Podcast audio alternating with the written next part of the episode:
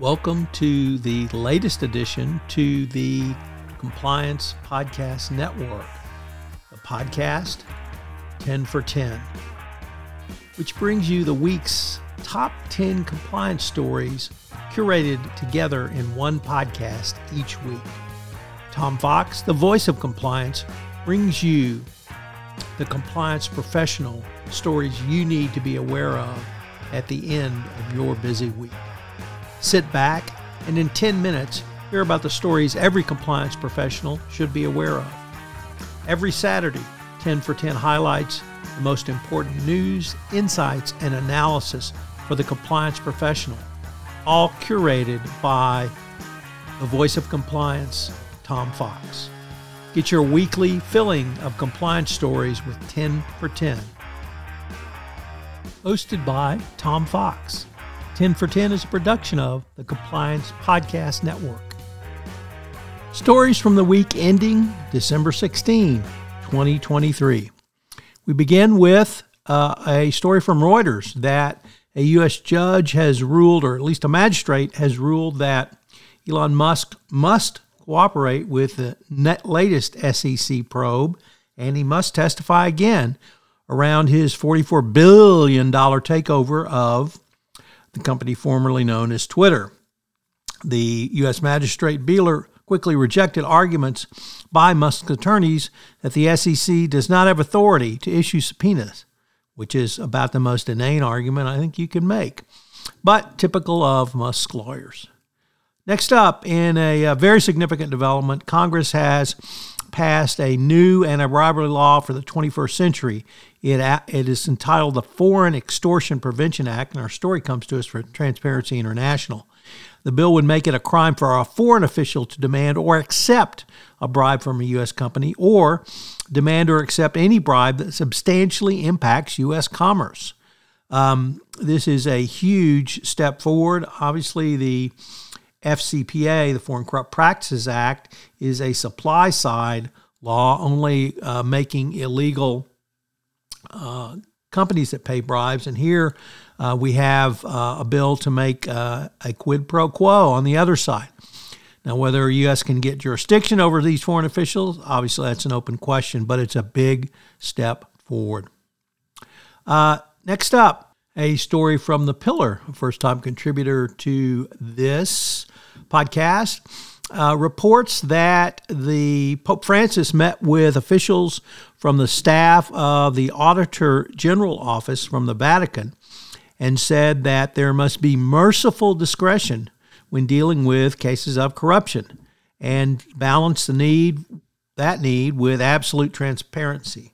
So I'm not quite sure what merciful discretion means, whether it means you allow the wrongdoers to be mercifully forgiven, but it seems like a very inauspicious start to a pretty serious matter, which is an audit of uh, Vatican finances.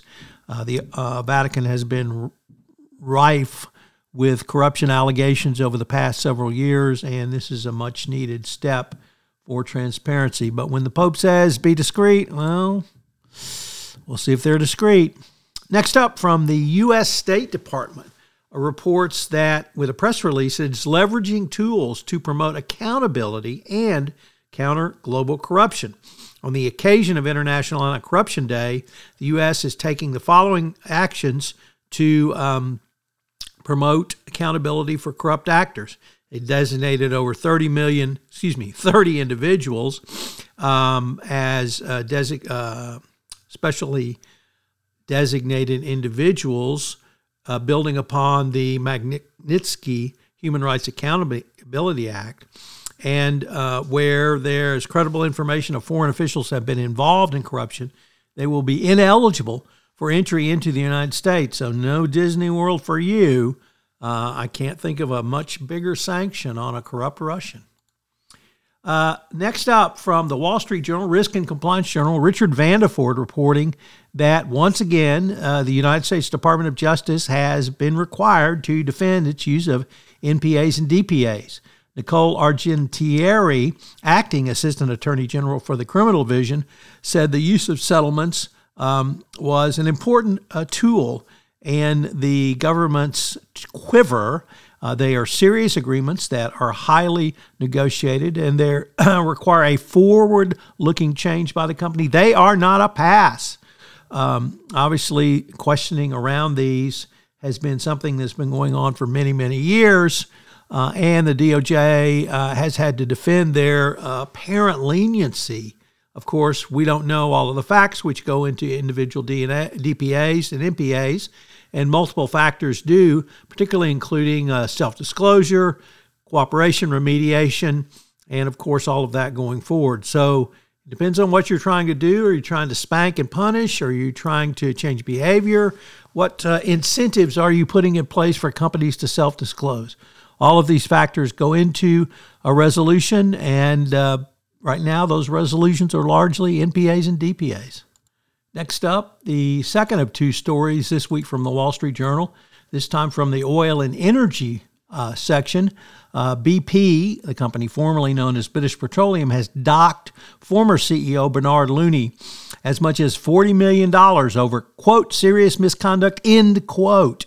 The serious misconduct was him lying to the board about past relationships with colleagues. This uh, includes maximum potential value of salary, pension payments, deferred bonuses, and other compensation he might have received.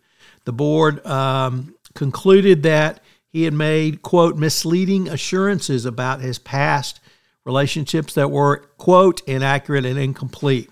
Sounds like lying to me. A spokesman for Looney did not respond to a request for comment. Uh, he had told the company's board in September he had not been fully transparent. So, um, guys, don't sleep with the coworkers. If you do, don't lie to the board about it. Next up from Reuters, a report of a FCPA settlement as Freepoint Commodities has agreed to pay 98 million to settle charges of a corruption scheme uh, to misappropriate material non-public information from Brazilian f- officials around Petrobras. Uh, obviously, Petrobras scandal has rocked uh, literally across the globe. The commodity traders uh, are finally getting their due. Um, they thought they were exempt or weren't going to be covered by the FCPA literally for years, and it turns out, of course, that's not true. Particularly when you think about commodity traders and energy outside the United States, energies companies are all state owned enterprise. So if you get non material public information, that's not only a potential antitrust or anti competitive violation, but it's also an FCPA violation. So uh, if you're a trading company and you haven't looked into this issue, you better do it uh, because the DOJ is coming for you. Uh, next up from Bloomberg, think corruption is taken too lightly in the United States. Well, in China, a ex Bank of China manager was jailed for life over a $322 million fraud. It handed down a life sentence to a uh, Zhao Jing, a former bank manager who was repatriated, patriated, sorry, from the U.S. to China two years ago. He was convicted of fraud and embezzlement and misappropriation. Uh, he took advantage of loopholes at the lender and made fraudulent loans, which he kept. His accomplices received 12 to 13 year sentences, but he got the big one life. And our final story comes to us from the Financial Times, and it is, of course, the ongoing saga of Wirecard. And the former CFO of Wirecard has finally been charged with fraud. Munich prosecutors charged Burkhard Ley who was a CFO from 06 to 2017, uh, with fraud in his role in the collapse of the former high flying German payments firm. This will be our final 10 for 10 for 2023. I'd like to wish everyone a great holiday season, and we look forward to visiting with you again in 2024. Much for listening to this episode of 10 for 10. As I mentioned in prior episode, this is the one request I've received most often from podcast listeners of the Daily Compliance News to put together a summary at week's end so that every compliance professional can catch up on the news quite quickly. So I hope you will subscribe, rate, and review to this new podcast addition to the Compliance Podcast Network family, 10 for 10.